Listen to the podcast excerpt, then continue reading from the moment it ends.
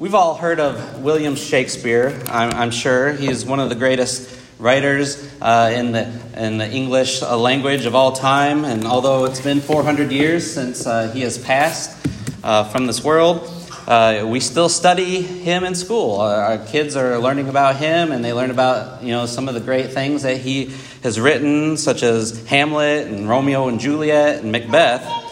But there's a startling fact about Shakespeare that maybe you're not as familiar with. Um, when his daughter Judith was married on the marriage license, she just simply signed her name with an X. Well, what does that mean? Well, what that meant was is that she was, in other words, illiterate. She did not know how to read or write. And considering the time period, you know, that, that's not uncommon. It's not uncommon, but here's a question how is it that one of the greatest writers in the English language allowed his daughter to grow up to be illiterate? You would think a man like Shakespeare reading and writing would have meant everything to him. Uh, just soak that in. Again, the greatest writer in the English language had children who could not read or write. Well, why? Uh, you know, we don't know the why to that. Maybe he was never around. Maybe he didn't spend time with them. Maybe that just wasn't important to him. We just don't know. But all the way back in the book of Genesis, in chapter 1, verse 28, God tells Adam and Eve to be fruitful and multiply. And he intended for mankind to procreate and reproduce and to fill the earth. And because of this, his word throughout Scripture is filled with admonition throughout of the importance of raising godly children. When raising our, our kids in the church, we're obligated, as the Proverbs writer in Proverbs 22 6 said, to train up a child in the way that he should go. Even when he is old, he might not depart from that. In Deuteronomy chapter 6, verse 7, Moses had a lot to say about raising children, and he said that in particular, in verse 7, he said that we need to teach them about God while sitting in our house and by walking by the way and when we rise up and when we lie down. In essence, what he is saying is that every aspect in, in our lives, we should be teaching our children about God. Right? In the home, outside of the home, when they're waking up, when they're going to sleep. Ephesians 6 4, Paul said, Fathers, do not provoke your children to anger, but bring them up in the discipline and the instruction of the Lord. See, the goal of godly parenting is to rear godly children. We teach them, again, about God, not just in the church building, but in the home, so that when they leave home, they are going to be grounded in God's love, grounded in God's truth. And that's a motiva- motivation for all parents, for all grandparents, for all guardians, that we want our children to go to heaven. Right? I want my child to go to heaven, so I'm going to do whatever I can with the, the short time period that I have with them in my home to teach them about God, to prepare them for eternity uh, in heaven. I want to do all those things so that they don't end up like another Judith Shakespeare, right? Someone who um, was not prepared. And we can look at no greater example than Daniel chapter 1. So if you have your copy of God's Word this morning, I invite you to turn to Daniel chapter 1 is where we're going to look at the lesson this morning on rearing uh, godly children. Now, subsequently enough, uh, Daniel's parents are never uh, mentioned within the scriptures, his upbringing, his home life, but we're going to see from this example in his life that his influ- their influence is seen in the way that he acted and in the faith that he had. So let's notice in Daniel chapter 1, starting in verse 1 through 7. Let's get the background of this. In the third year of the reign of Jehoiakim, king of Judah, Nebuchadnezzar, king of Babylon, came to Jerusalem and besieged it. The Lord gave Jehoiakim, king of Judah, into his hand, along with some of the vessels of the house of God, and he brought them to the land of Shinar, to the house of his God, and he brought the vessels into the treasury of his God. Then the king ordered Ashpenaz, the chief of his officials, to bring in some of the sons of Israel, including some of the royal family and of the nobles youths in whom there was no defect, who were good looking, showing intelligence in every branch of wisdom, endowed with understanding and discerning knowledge, and who had ability for serving in the king's court. And he ordered him to teach them the literature and language of the Chaldeans. The king appointed for them a daily ration from the king's choice food, and from the wine which he drank, and appointed that they should be educated three years, at the end of which they were to enter the king's personal service. Now, among them were the sons of Judah were Daniel, Hananiah, Mishael, and Azariah. Then the commander of the officials assigned new names to them, and to Daniel he assigned the name Belteshazzar, to Hananiah Shadrach, to Mishael Meshach, and to Azariah Abednego. So Daniel and his three friends, right, Shadrach, Meshach, and Abednego were taken into this, this Babylonian captivity that would have happened around 606, 605 BC. There were multiple captivities, but this was the first wave. This was the first one. And the Lord gave King Jehoiakim, king of Judah, into the hands uh, of Nebuchadnezzar, the, the king of the Babylonians. And we're also told not only some of the people were taken away, but they took away some of the vessels uh, the things uh, of, of value, of gold and silver. They took them away as well. And notice who the individuals were that went away. It was the, the royal family members, it was the nobles, it was the youths who had no defects. The Bible tells us these were good looking young individuals, teenagers who were good looking, who were smart, who were strong in strength. And, and they were trained in, in the culture of the Chaldeans for, for three years, they were given special treatment, whether it was a food, a drink, an education. Uh, really, what they were doing is reprogramming these teenagers, reprogramming them in the Hebrew uh, culture that they grew up in into the Babylonian culture, into the king's service. And, and they were even given new names. Right? Uh, Daniel was given a new name, although throughout Scripture we're always we always use his Hebrew name. But his three friends we, we reference to them as their Babylonian names, the new names, Shadrach, Meshach, and Abednego. But uh, Nebuchadnezzar's philosophy was to eradicate God from their lives. So to, that's why he didn't simply just conquer the land and leave them there uh, enslaved, but he took them 900 miles north to the land of Babylon to give them no hope. And so we see, we're going to see in the next few verses, in verses 8 through 16, just how Daniel reacted to being away from his homeland. Let's look at these, these short verses here, uh, again in Daniel chapter 1, verses 8 through 16. But Daniel made up his mind that he would not defile himself with the king's choice food or with the wine which he drank, so he sought permission from the commander of the officials that he might not defile himself. See, this is the key verse right here. Uh, let's lock in on verse 8 because Daniel made up his mind that he would not defile himself. Now look at verse 9. Now God granted Daniel favor and compassion in the sight of the commander of the officials.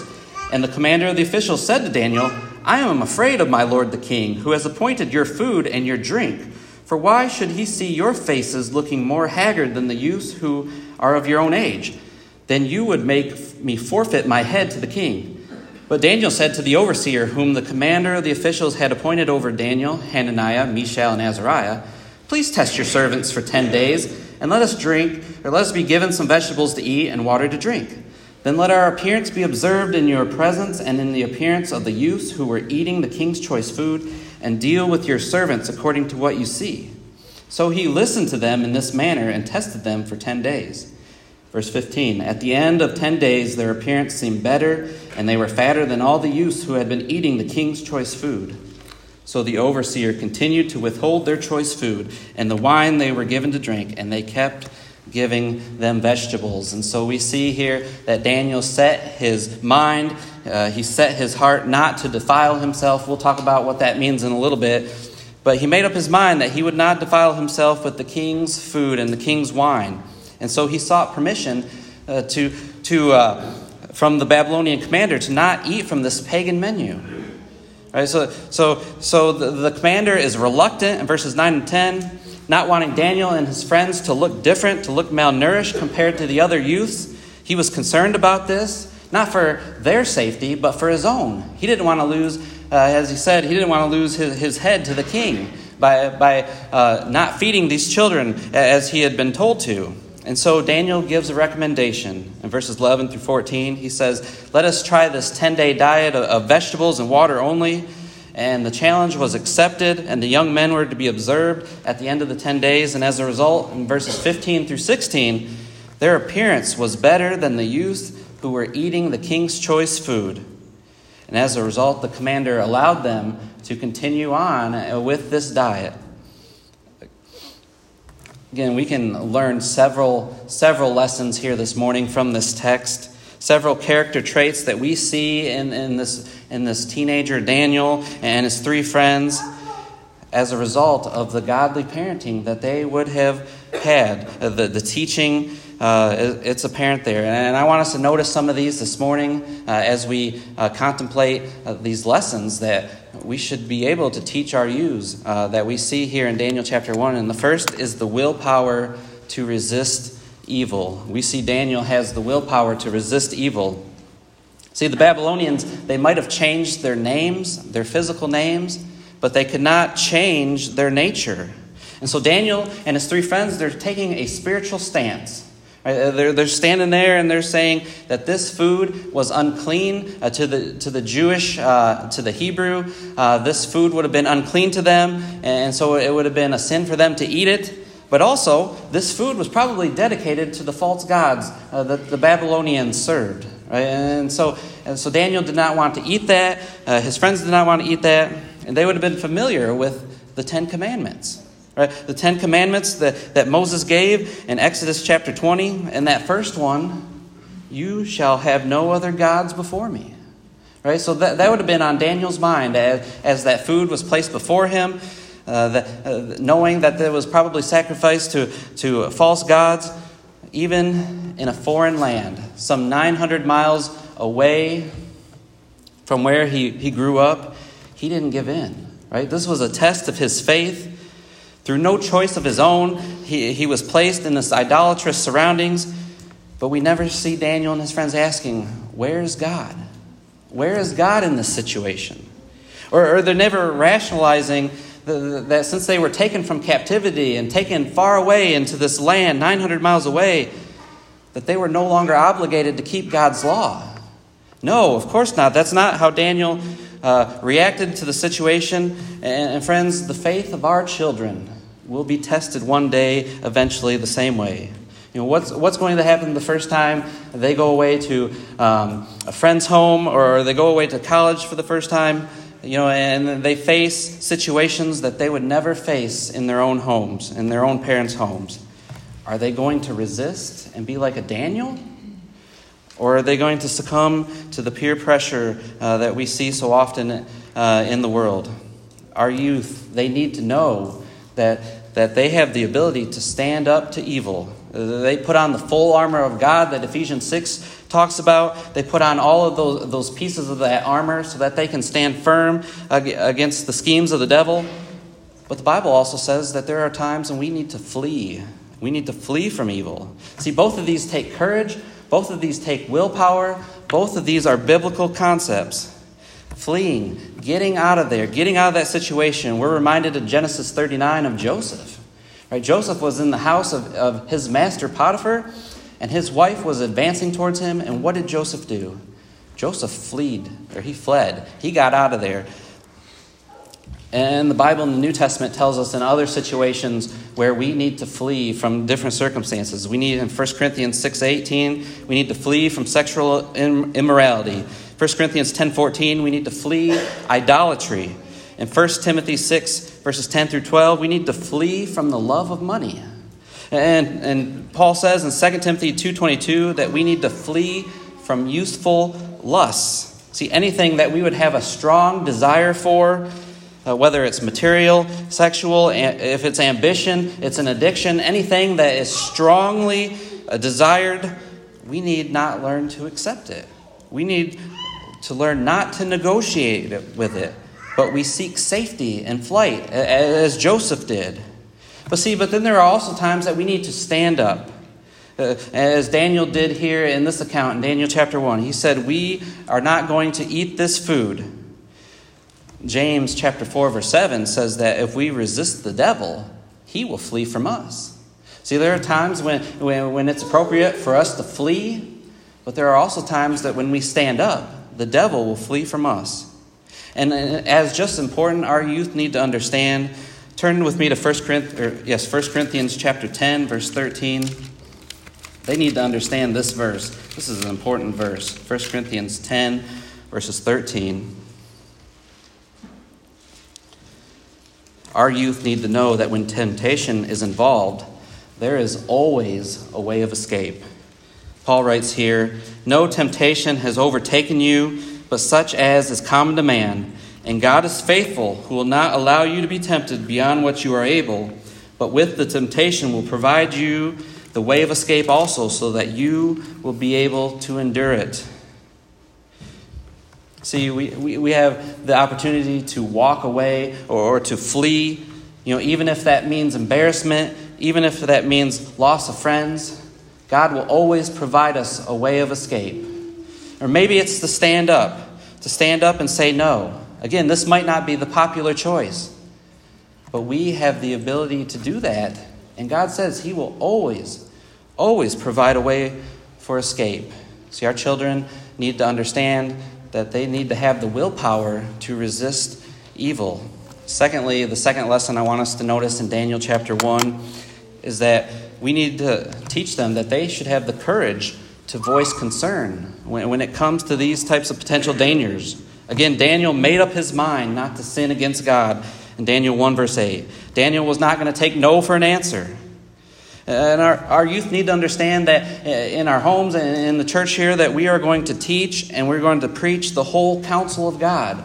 Right? From, from Genesis all the way to Revelation, that we're not going to leave any command um, left uh, or buried, that we're going to teach every one of these, but also doing it, we are going to speak the truth in love. Ephesians 4:15. That we're going to teach these things in love and in a caring manner you know, our, our, our youth and also us as well, we are bombarded every day. Right? You turn on the television set, the news, the commercial, the social media with, with sinful lifestyles. Right? Jeremiah talked about this uh, in, in his, the prophet, talked about how, you know, it came to a time when people forgot how to blush. And we're living in a time when people have forgotten how to blush because this is it's in front of us, and we're told that if, you know, if we don't agree with it, if we don't speak up for it, you know, we're part of the problem, right? We're, we're part of, uh, we're being unloving.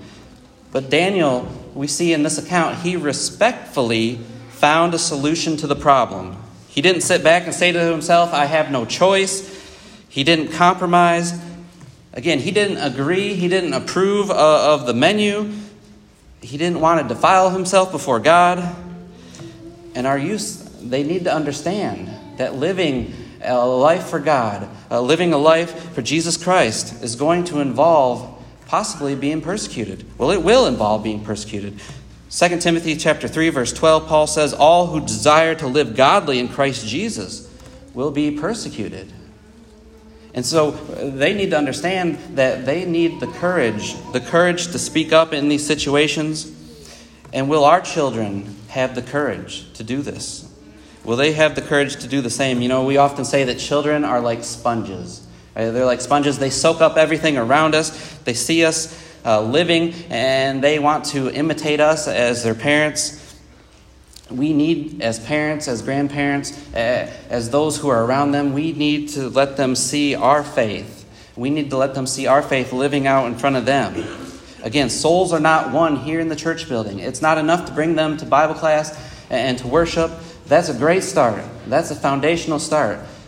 But it's got to be out in, the home, in our homes. It's got to be Monday through Saturday. They need to see it. Uh, we, they need to see us living our faith.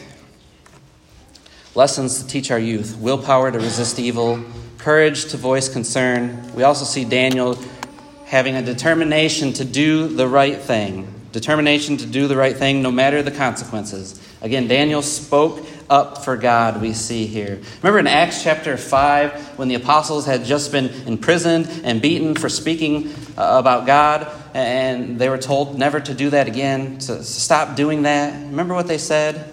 We must obey God rather than men. Acts 5, verse 29.